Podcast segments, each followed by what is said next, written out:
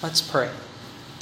Father in heaven, Lord, salamat sa opportunity na meron kami na mag-aral ng salita ng Diyos. Na nawa, Lord, bigyan niyo po kami ng karunungan, kaalaman, galing, Lord, sa banal na Espiritu Santo habang tinitingnan namin ang salita ng Diyos, Lord. At isabuhay namin ang mga principles na ito at maging kakaiba kami sa lakad ng mundo at kami maging maayos sa inyong harapan dahil kay Jesucristo. Lord, i-bless niyo po ang bawat na nandito, Lord. Bigyan niyo po kami ng blessing sa pag-aaral ng salita ng Diyos. We ask that you help us, Lord, and bless us in Jesus' name. Amen and amen. All right, so we are learning the book of Leviticus. At ano ang ibig sabihin ng Leviticus? Pag sinabing Leviticus, what does it mean? What does Leviticus mean? Oh, pataas ng kamay. Kasi group effort kayo masyado. Who can tell me what does Leviticus mean? Anybody? Ate Amiel? Yes. Pag sinabing Leviticus, ibig sabihin pertaining to the Levites. Sino ang mga Levites? William. The priests. Saan nanggaling yung mga Levites? Where did the Levites come from? They're priests, but where are they at? I mean, who was their father? Who are they? Joseph. Levi is the dad of the Levites. Where did Levi come from? From the 12 tribes of Jacob. Yes. Tama. Isa sa mga 12 na mga anak ni Jacob. At naalala natin si Jacob, sino yung tatay ni Jacob? Who is the father of Jacob? Isaac. And who is the father of Isaac? Abraham. Okay, so very good. And who is Abraham? Father of all nations. God called him from Ur of the Chaldees in Babylonia, and he called him to leave that city and become the nation that God wanted him to become. All right, so very good. Ano ang tema? What is the theme of the book of Leviticus? Holiness. Holiness. Very good. That's right. How many chapters? 27 chapters. Taas ang kamay para... Now, yung tema, holiness. But we can divide the book in two parts. Diba? Dalawa ang bahagi ng Leviticus. So, ano yung part 1? Taas ang kamay if you know what part 1 is. Joe? The walk with God. The way to God. The way to God? The way. And what chapters does the first part cover? Ronnie? The walk. Yung pangalawa dito. The walk. There you go. The walk with God. So yung unang part, anong unang part? Yung mga chapters nito, anong sakop nito? Si Joseph lang yung si Dante dito. Trisha? That's right. Chapter 1 to 17. Trisha, ano yung part 2? Chapter 18 to 27. Tama. Again, very good. So, sa unang bahagi, meron tayong 4 parts. Okay? Sino nakakaalam ng 4 parts na ito? Come on. Don't be shy. What? No? Ano, what chapters are here? Chapters muna. From chapter 1 to chapter 7. From chapter 8 to 10. From chapter 11 to 15. Tapos? 16, 17. Yun. So you know, you have an understanding. Anong laman ng mga chapters na ito? So what is 1 to 7? Rituals. rituals. Anong laman ng chapter 8 to 10? Priests. O di kaya priesthood. Patungkol sa mga pare. From chapter 11 to chapter 15? Purity laws. Iba't ibang sari-saring mga batas. Mga pinagbabawal ng Panginoon. Mga recommendation ng Panginoon. At wala naman talagang likas na masama sa baboy. Kaya lang, binawal ng Diyos na kainin ng baboy dahil binawal ng Diyos na kainin ng baboy. Hindi nila kailangan ng explanation. Okay? So, dyan nagkakandara pa yung mga Kristiyano. Bakit sinabi ng Diyos ganyan? Kasi siya ang manilikha, yan ang utos niya. Huwag ka na magtanong. And they, ito, 16, 17? Yes. Day of Atonement. By the way, sa calendar ng mga Hudyo, last Wednesday night was the Day of Atonement. Once a year nila sineselebrate ito. At yung Day of Atonement na-celebrate nila last Wednesday. Alright, dito naman sa part 2, tatlo ang bahagi. At salamin siya nito. So from 18 to 20, from 21 to 22, and 23 to 27. Oh, ano lang ang laman ng 18 to 20? Purity. Balik na lang. Ano naman dito? Priests. Mga patungkol sa pare din. Pabalik siya. And dito, rituals. See? Salamin. And dito, 5 sacrifices. Dito, 5 feast days. Mga kaarawan ng pista. So pag-aaralan natin yan. Sakop niya. Kasama rin siya dito. Anyway, yung Day of Atonement ay makikita natin dito. Alright, so eto ngayon yung buong outline ng aklat ng Leviticus para pag magbasa ka ng aklat ng Leviticus, meron kang idea na kung ano yung chapter na binabasa mo, eto ang pinakatema niya. Alright, so mahirap ba ang Book of Leviticus? Mahirap lang kung walang gustong mag-aral. Okay? Alright, so let's go ahead with William. Give everybody a copy. Everybody gets one, yeah? All right.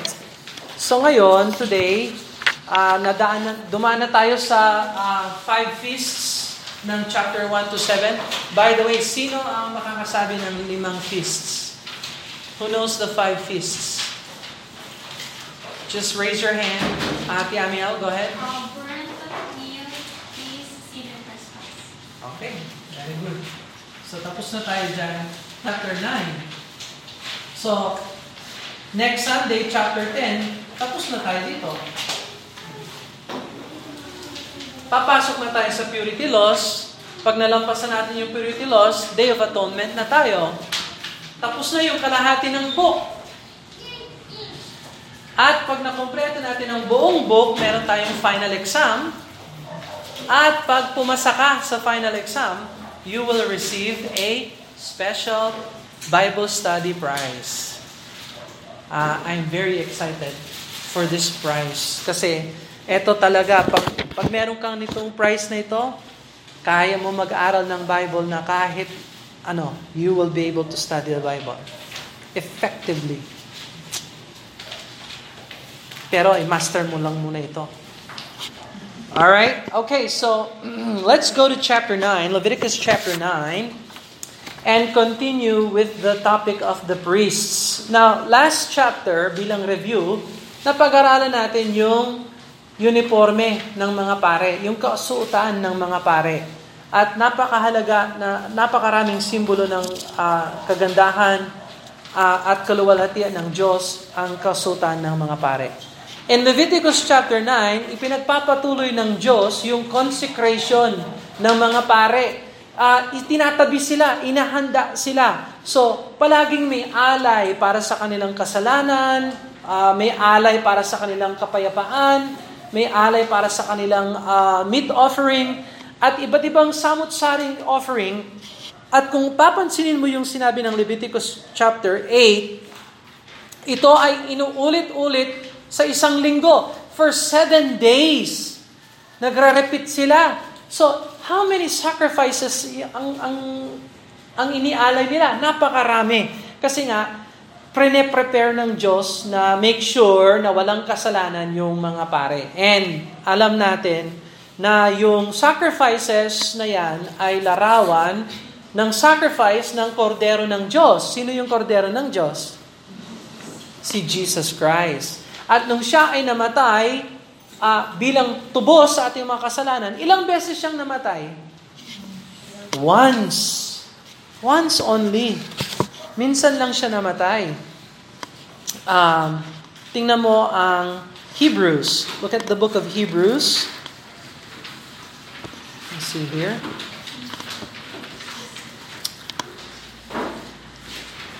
Chapter 10. Hebrews chapter 10. Anong page sa sample yan? 670? 671. Okay. Page 671 sa sample Bible. Hebrews chapter 10, tingnan mo ang verse 11 at saka verse number 12. Hebrews chapter 10, verse 11 and 12. And every priest standeth daily ministering offerings oftentimes, napakaraming beses, araw-araw, the same sacrifices. It's the same sacrifices. In the case of this Leviticus chapter 9, makikita mo, there's all these same sacrifices over and over again, day after day after day, sometimes in the morning and in the evening, same thing over and over again. Pero sabi dito sa Hebrews 10:11, offering the same, oftentimes the same sacrifices which can never take away sins. So, tingnan mo yung sacrifice ng mga pare. Hindi pala nakakapagtanggal ng mga kasalanan. Now, para siyang credit, yung Old Testament. Yung kabayaran, inaasahan sa kamatayan ng Messiah. Pagdating ni Jesus Christ, pag namatay siya sa krus, lahat ng mga sacrifices nila, ibabalidate siya ng sacrifice ng Panginoon. So sila ay sumampalataya sa Messiah. Sila ay nagkaroon ng faith sa Messiah at yung dugo na sinacrifice ni Jesus Christ ay nag-validate sa mga dugo ng mga hayop na yan. Pero kung tutuusin, yung mga sacrifices na ito, itong mga 5 sacrifices na yan, wala ni isa niyan nakakatanggal talaga ng kasalanan.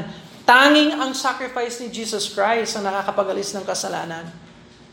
Pero kung wala kang faith sa Messiah, wala kang faith sa anak ng Diyos, wala kang faith kay Jesus Christ, kahit na nag-aalay ka, walang bisa talaga yung mga blood of animals and sacrifices. It can never take away sin. Pero tingnan mo ang sabi sa Hebrews 10, 11 and 12, but this man, sino itong this man? Jesus Christ. But this man, after he had offered, ilan? 1 sacrifice for sins, plural, forever. Wow. Once and forever. So yung sacrifice pala ni Jesus Christ na ginawa niya sa krus, once lang. At and forever. Ibig sabihin, yung effect ng kanyang pagkamatay ay continuous, walang katapusan. So kung ikaw ay makasalanang tao at sumampalataya ka kay Kristo, yung effect ng kanyang dugo ay nag-aalis ng iyong mga kasalanan. Past, present, and future. Kaya pag namatay yung anak ng Diyos, siyang sumampalataya kay Kristo, pag humarap tayo sa Diyos, hindi tayo sisitahin ng Diyos sa kasalanan natin dahil sa sacrifice ni Jesus Christ. So bakit tayo pupunta sa langit? Dahil ba sa ating sarili? Dahil ba sa ating mga gawa? No! Dahil sa gawa ng Panginoong Jesucristo na siya minsan ay namatay at forever. Yung kanyang kalinisan ng ating mga kasalanan forever. Sat down on the right hand of God. So, anyway, yan ang truth at yung mga sacrifices ay anino lamang ng katotohanan. Does that make sense? Alright, Leviticus chapter 9. Tingnan natin yung Leviticus chapter 9. At makikita natin, meron tayong apat na bahagi sa Leviticus chapter 9. Kaya pinulong ko yung mga verses sa apat na bahagi kasi yung chapter 9 meron siyang 4 parts. Part 1, Moses called for a meeting. So, kinausap siya ng Diyos, sabi niya, i-gather mo yung mga children of Israel sa pintuan ng tabernacle at ipapakita ko sa kanila ang aking kaluwalhatian. Sinabi niya sa kanya yan sa Leviticus chapter 8. So, anong ginawa ni Moses sa Leviticus chapter 9? Sumunod siya. Moses called for a meeting. He assured them that God would be in attendance. Tingnan mo ang verse number 6. Leviticus 9:6. And Moses said, this is the thing which the Lord commanded that they should do. And the glory of the Lord shall appear unto you. So, kapag sumusunod tayo sa principles at salita ng Diyos, pinapakita ng Diyos yung kanyang kaluwalhatian. The glory of God. So, kay Aaron, inutusan si Aaron na mag-sacrifice para sa kanyang sarili ng isang young calf. Tingnan mo ang verse number 2. Verse number 2. And he said unto Aaron, take unto thee a young calf for a sin offering and a ram for a burnt offering without blemish, and offer them ram for a burnt offering without blemish, okay, before the Lord. So, si Aaron, naalala ba ninyo si Aaron? Kapatid ni Moses? Anong ginawa ni Aaron dun sa ilalim ng bundok Mount Sinai? Gumawa siya ng Diyos-Diyosan na sinamba nila. Ano yung ginawa niya? Young calf. Isang baka na batang baka, gawa sa ginto. 'Di ba? Tapos sinamba ng mga Israelites. Mga bobo talaga. Ano ba 'yan? Saan nila natutunan na magsamba sa isang bakang bata na gawa-gawa na Diyos-Diyosan? Saan nila natutunan 'yon? Egypt. Anong tawag dun sa Diyos-Diyosan ng mga Egyptians na baka na bata? Naalala ninyo? Apis. Yun yung bull god ng mga Egyptian. So, yun ang ginawa. So, nakakatuwa dito sa Leviticus 9, sinabihan siya ng Diyos, kuha ka ng young calf, kuha ka ng batang baka. At ialay mo yan bilang sin offering mo para matakpan yung kasalanan na ginawa mo. Anyway, so, that's just ironic. Get it? Ironic that Aaron had to sacrifice a young calf because he produced a golden calf that they idolatrously worship. So God knows the score. God keeps a record. All right. And yung mga priest, si Aaron ang magiging high priest. Yung ibang mga anak niya magiging priest. Sila ang magiging manggagawa ng Diyos para mag-alay ng mga sacrifices sa tabernacle.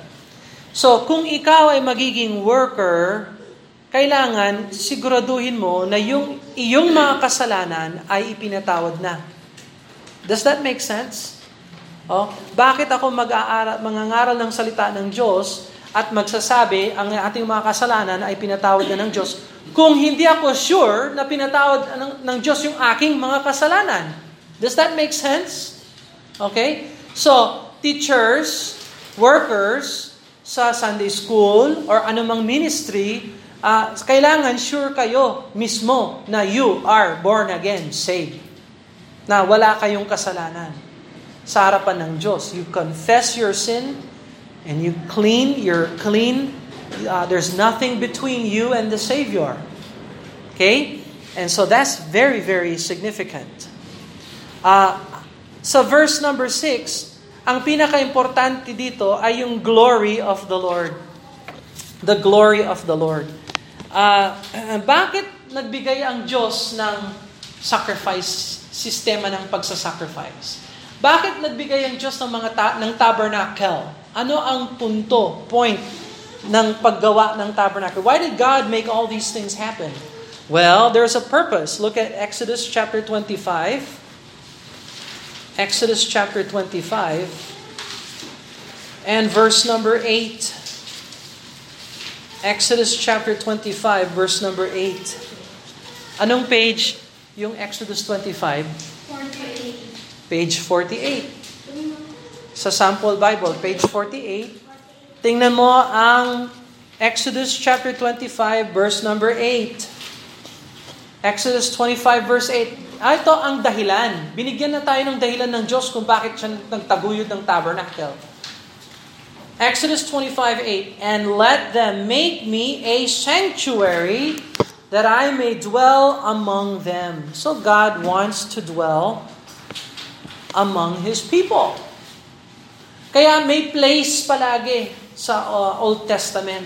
Kasi nais ng Diyos yung perfect fellowship. Perfect fellowship. So, sa kapanahunan ni Moses, ano ang place of fellowship and glory? Ano yung place? What is the place in Moses' day for God to fellowship with people? What's His sanctuary in the days of Moses? The tabernacle. Tapos pumasok yung days ni Solomon. What is the place of worship in the days of Solomon? Yes. So inaasahan ba ng Diyos na pumulong yung mga children of Israel sa temple? Sa kapanahon ni Solomon? Yes. Oh. Sino yung unggoy na Israelite na magsasabi, ayaw ko yun! Hindi ako interesado sa tabernacle. Hindi ako interesado sa temple. Oh, saved siya o hindi? Ano sa palagay nyo? Hindi. So, sa kapanahunan ni Jesus Christ, meron siyang tinaguyod na place na kung saan nandun yung glory of God. Ano yon? Ha? Church. The church. Tingnan mo ang Matthew chapter 16. Matthew chapter 16.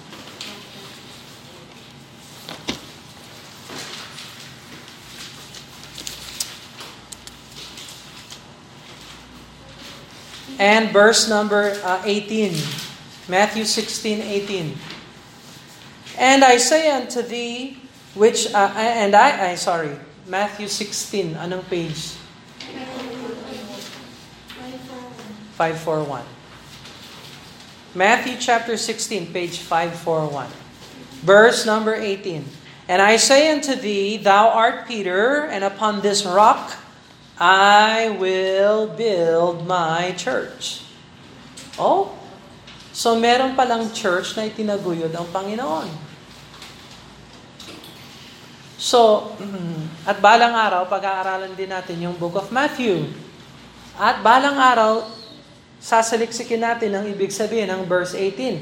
Kasi marami man nagtuturo na mali patungkol sa verse 18. Even Brother Cloud, mali.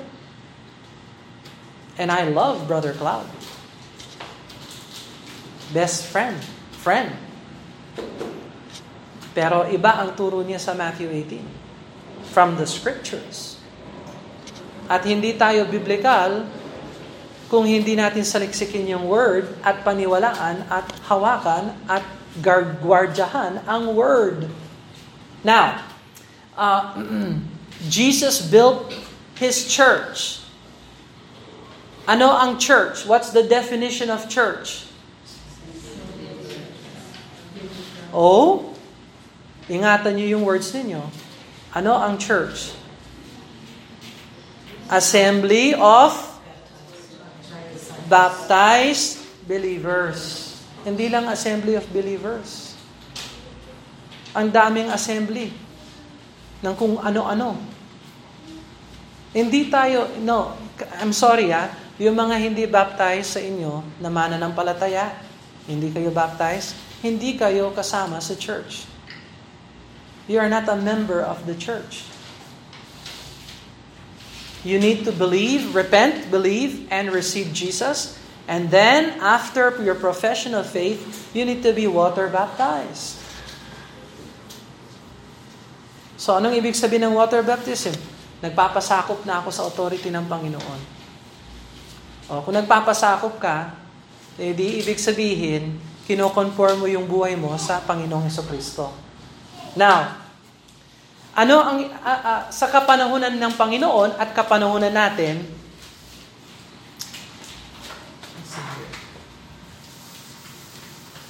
sa kapanahunan ng Panginoon, kapanahunan natin, ano ang place? Ano ang lugar na inaasahan ng Diyos na pumulong ang kanyang mga anak? Sa kapanahunan natin. Ha? Temple? Tabernacle? Ano? Church. Tignan mo. Oh. Old Testament? New Testament? Dito namatay si Jesus Christ, inilibing at muling nabuhay. So sa kapanahon ni Moises, may tabernacle. Inaasahan ng Diyos na lahat ng kanyang mga anak ay pumupulong at pumupunta sa tabernacle. Every Sabbath and whenever there are you need sacrifices. Every day. Temple, pumasok sa kapanahunan ni King Solomon. Kasi yung tabernacle, ano siya? Temporary lang. Temporary. Kaya tulda, pwedeng itayo, pwedeng ibaba. Tapos paggala-gala sila sa Kirjath-Jerim. Yun ang geography. Balang araw magkaroon tayo ng biblical geography para makita ninyo kung saan itong Kirjath-Jerim. Kung saan sila pagalagala. 40 years silang pagalagala. Kasi hindi sila sumampalataya na kaya nilang sakupin yung lupa na binigay sa kanila 400 years bago sila nagpasakop sa Egypt. So matigas talaga yung ulo nila. Parang tayo. Anyway, temporary yung tabernacle, permanent yung temple. Permanente siya. Maganda yung temple ni Solomon. At pumasok ang glory ng Panginoon. Pumasok ang glory ng Panginoon sa tabernacle. Tingnan mo ang Exodus chapter 40. Exodus chapter 40.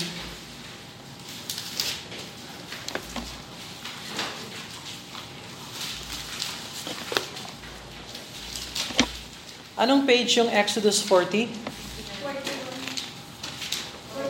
41. Page 41. Thank you. Exodus chapter 40 verse 34. Exodus chapter 40 verse 34. Exodus chapter 40 verse 34.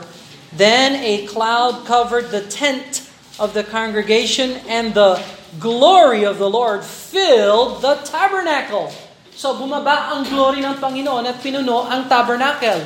Ibig sabihin, authentic, totoo talaga, nakatanggap-tanggap sa Diyos ang pagsamba sa tabernacle. Bumaba rin ang glory ng Diyos nung kapanahunan ni Solomon. Doon sa, bumaba siya sa temple. Tingnan mo ang 2 Chronicles. Let's go to 2 Chronicles. Chapter 7.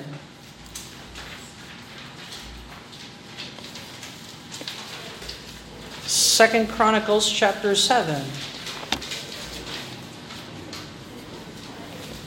Verse 1.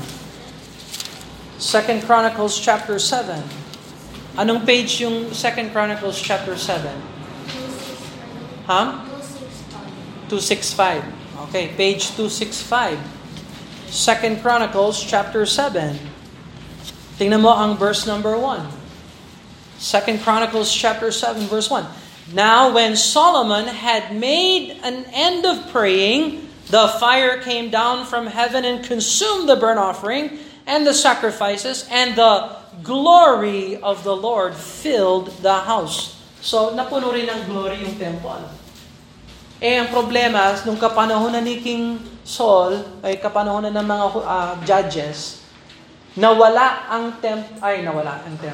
yung tabernacle, binalik ni David, tapos nagtaguyod ng temple si Solomon. Nung kapanahonan ng temple na yan, yung mga children of Israel, binaliwala nila ang salita ng Diyos at inalis ng Diyos yung glory ng temple. At isasauli yan dito sa Millennial Kingdom.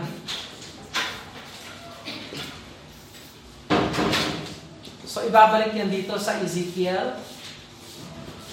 So, tingnan mo ang Ezekiel chapter 43. Ezekiel chapter 43. Ezekiel chapter 43. Anong page yung Ezekiel chapter 43? 485. Page 485. Ezekiel chapter 43. Verse number 4 at saka 5. Ezekiel chapter 43, looking at the millennial temple, Ezekiel 43 verse 4, and the glory of the Lord came into the house by the way of the gate, whose prospect is toward the east. So the Spirit took me up and brought me into the inner court. And behold, the glory of the Lord filled the house. Ito yung Millennial Kingdom sa Ezekiel 43. Bababa rin yung glory ng Panginoon. So bumababa ang glory ng Panginoon sa place of worship para i-authenticate siya. O, sa New Testament, saan bumaba ang glory ng Panginoon at pinuno yung bahay? Ano yon? Acts chapter 2, yung Pentecost.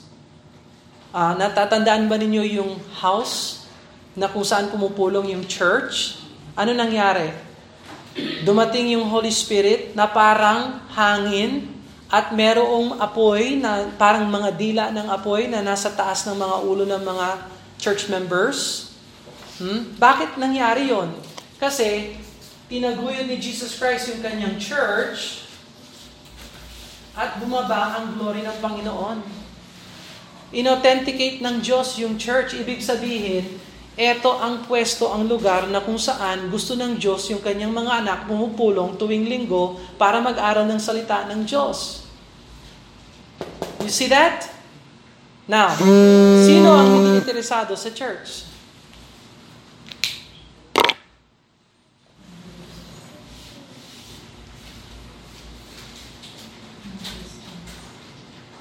Kristiyano ba sila? If you do not care to assemble, it's because you have a heart problem. At yung problem talaga, ano? What?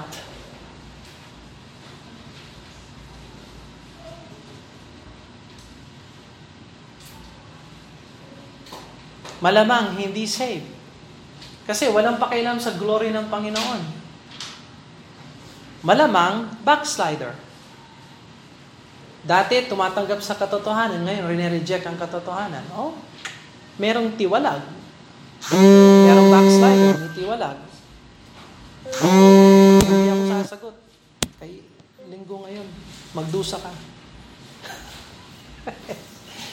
I love deliveries. They come at the wrong time. Biro mo Monday through Saturday ka, tapos ngayong araw ng Panginoon. That's devilish. Anyway. So you see the glory of God. So ano nangyari dito sa Leviticus chapter 9? Noong nag-obey si Aaron, si Moses, yung mga priest, nag-alay sila ng mga sacrifices. Nakikita natin ito sa second part, sa Leviticus chapter 9. Nakita niyo yung study ninyo, study notes ninyo. Sacrifices and offerings are made by Aaron for himself and for his sons and themselves. So tinakpan nila yung kanilang mga kasalanan sa pamamagitan ng sacrifices, na umaasa sila na balang araw ibabalidate siya ng Messiah sa sacrifice niya, at ginawa nila lahat ng inutos ng Diyos sa kanila. So, part 3, the sacrifices and offerings are made by Aaron for the people. So, hindi lang tinakpan ng mga pare yung kasalanan nila sa pamamagitan ng sacrifice, pati rin yung congregation na pumupulong sa harapan ng tabernacle ay ginawa nila ng paraan para magkaroon din sila ng mga sin offering. Sa umaga, sa gabi, makikita mo yan. And, noong ginawa nila lahat ng inutos ng Diyos sa kanila, magmula chapter 1 hanggang 7 at 8 hanggang 9, natuwa ba ang Diyos? Nagalak ba ang Diyos na nag-obey sila? Yes, tingnan mo ang verse 23. Look at verse number 23. When they obeyed the Lord and did what God wanted them to do, look at verse 23. Look what happened. Leviticus 9:23. And Moses and Aaron went into the tabernacle of the congregation and came out and blessed the people, and the glory of the Lord appeared unto all the people, and there came a fire from both before the Lord and consumed the altar, the burnt offering and the fat. When all the people saw, they shouted and fell on their faces. Boy, I like that. It's like a nice little explanation. Kung ano nangyari, dumating ang kaluwalhatian ng Diyos sa harapan ng mga tao at sila ay sumamba sa Diyos. So, principles talaga yan. Kung gusto mo makita ang kaluwalhatian ng Diyos sa buhay mo, sumunod ka sa salita ng Diyos. If you want to see the glory of God in your life, obey His Word. Obey His Word.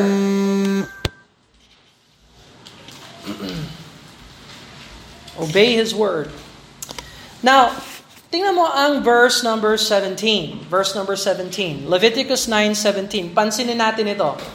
And he brought the meat offering and took a handful thereof and burnt it upon the altar beside the burnt sacrifice of the morning. Wait a minute.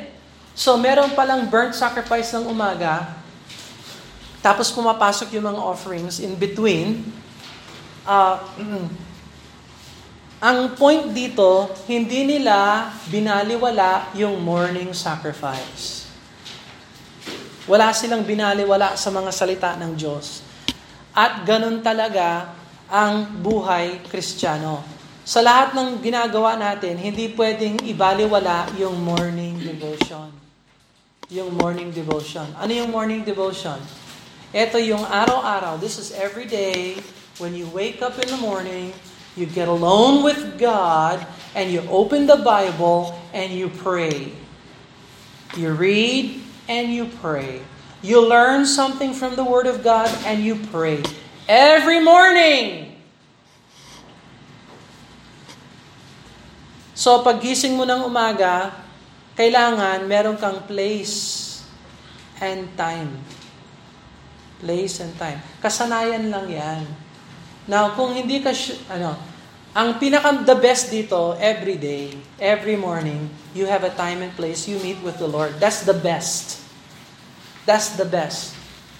Kung nagtatrabaho ka sa gabi, tulog ka sa umaga, paggising mo, magkaroon ka ng time with God. Time with God, ikaw at saka ang Diyos lang. Prayer, Bible reading, time with God. Yon yung morning sacrifice, kumbaga. Kung sa tanghali, kasi nga gabi ka nagtatrabaho, is okay. Basta meron kang time with God. Yun ang pinakamahalaga. Anong ginagawa mo sa morning devotion? Ganito yon. Una sa lahat, mag-pray at magpasalamat sa Diyos. Lord, salamat Lord na binigyan mo ako ng pagkakataon na mabuhay sa mundong ito. Thank you, Lord. On a prayer. Pangalawa, confess. Confess. Lord, meron ba akong ginagawa sa buhay na mali? Ipakita niyo, Lord, sa akin ang aking kasalanan, ang aking kamalian, Lord. Sa palagay mo, sagutin ka ng Diyos o hindi? Yes. Tapos pag pinakita sa'yo ng Diyos sa isip mo yung kasalanan na yan, anong dapat mong gawin sa kasalanan na yon? Pagsisihan, i-confess, at i-release mo yan sa Panginoon. Para yung buong araw mo, malinis. Ang problema ng mga Kristiyano, gising, walang tunay na pakikisama sa Diyos. Tapos pag dumating yung problema, sa palagay mo, darating lang yung isang beses? No. Tandaan mo, meron tayong demonyo. Nasa mundo tayo ng Antikristo, ng Antikristong mundo. Yung mga pagsubok at problema, parating yan na parang truck na delivery, na ilang boxes. May mga malalaking boxes, may malilit na boxes. Pero kung hindi mo alam na ibigay sa Panginoon, ikaw ang sasalo.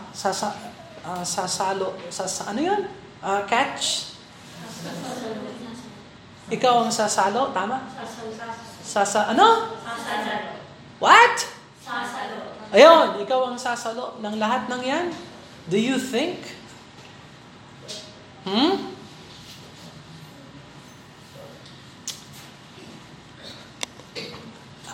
Dapat ilinalagay sa kamay ng Diyos yung mga problems and sins and confess. Cast your care upon Him. Casting all your care upon Him. Lord, pinakita mo sa akin ang aking kasalanan. Ito isa. Lord, sorry.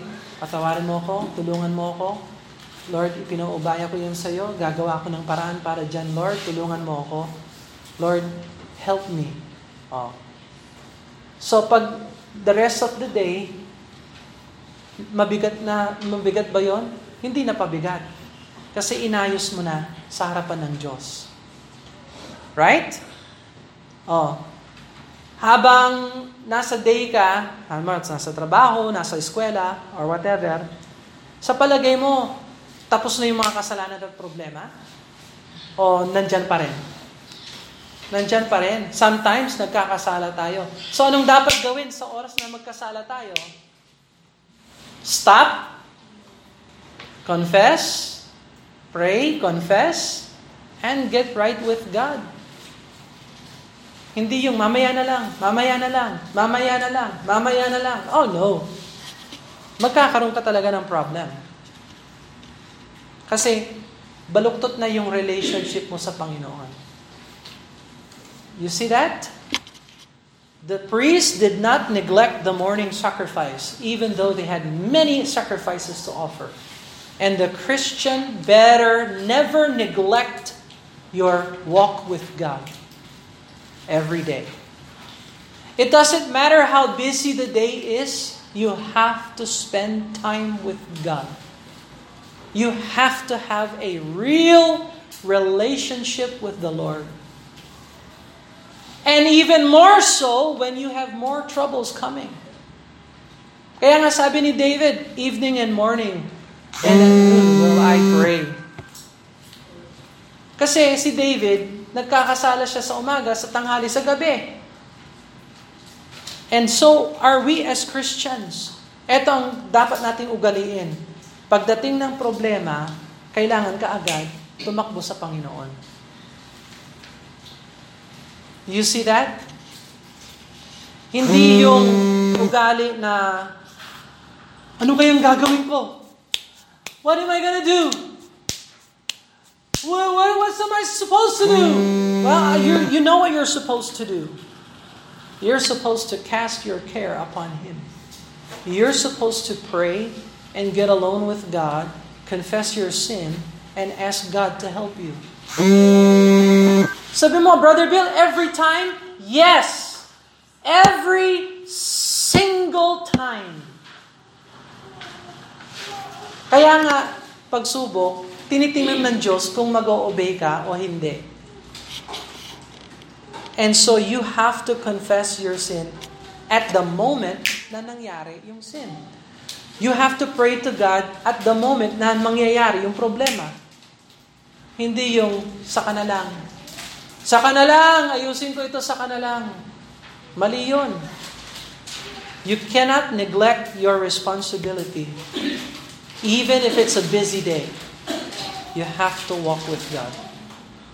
Is that clear? So, principles ito sa Leviticus chapter 9. Alright?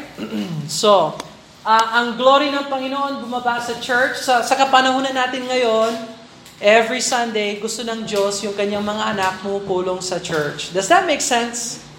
Is that helpful? Okay? Yung ayaw lang nito, yung siguro yung hindi saved or yung backslider. And I don't think maging comfortable ka sa church natin kung ikaw ay backslider kasi i-remind ka palagi namin you're in the wrong. You need to come to the right. Okay? Is that clear? All right. So, next Sunday, ano na tayo? Chapter 10.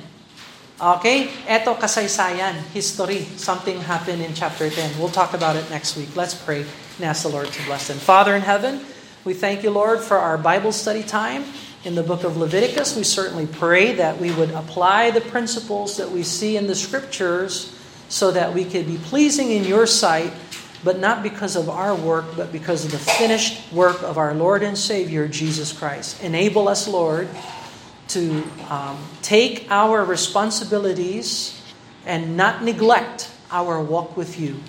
Empower us, strengthen us, I pray. Cleanse us, I pray, in Jesus' name. Amen and amen. God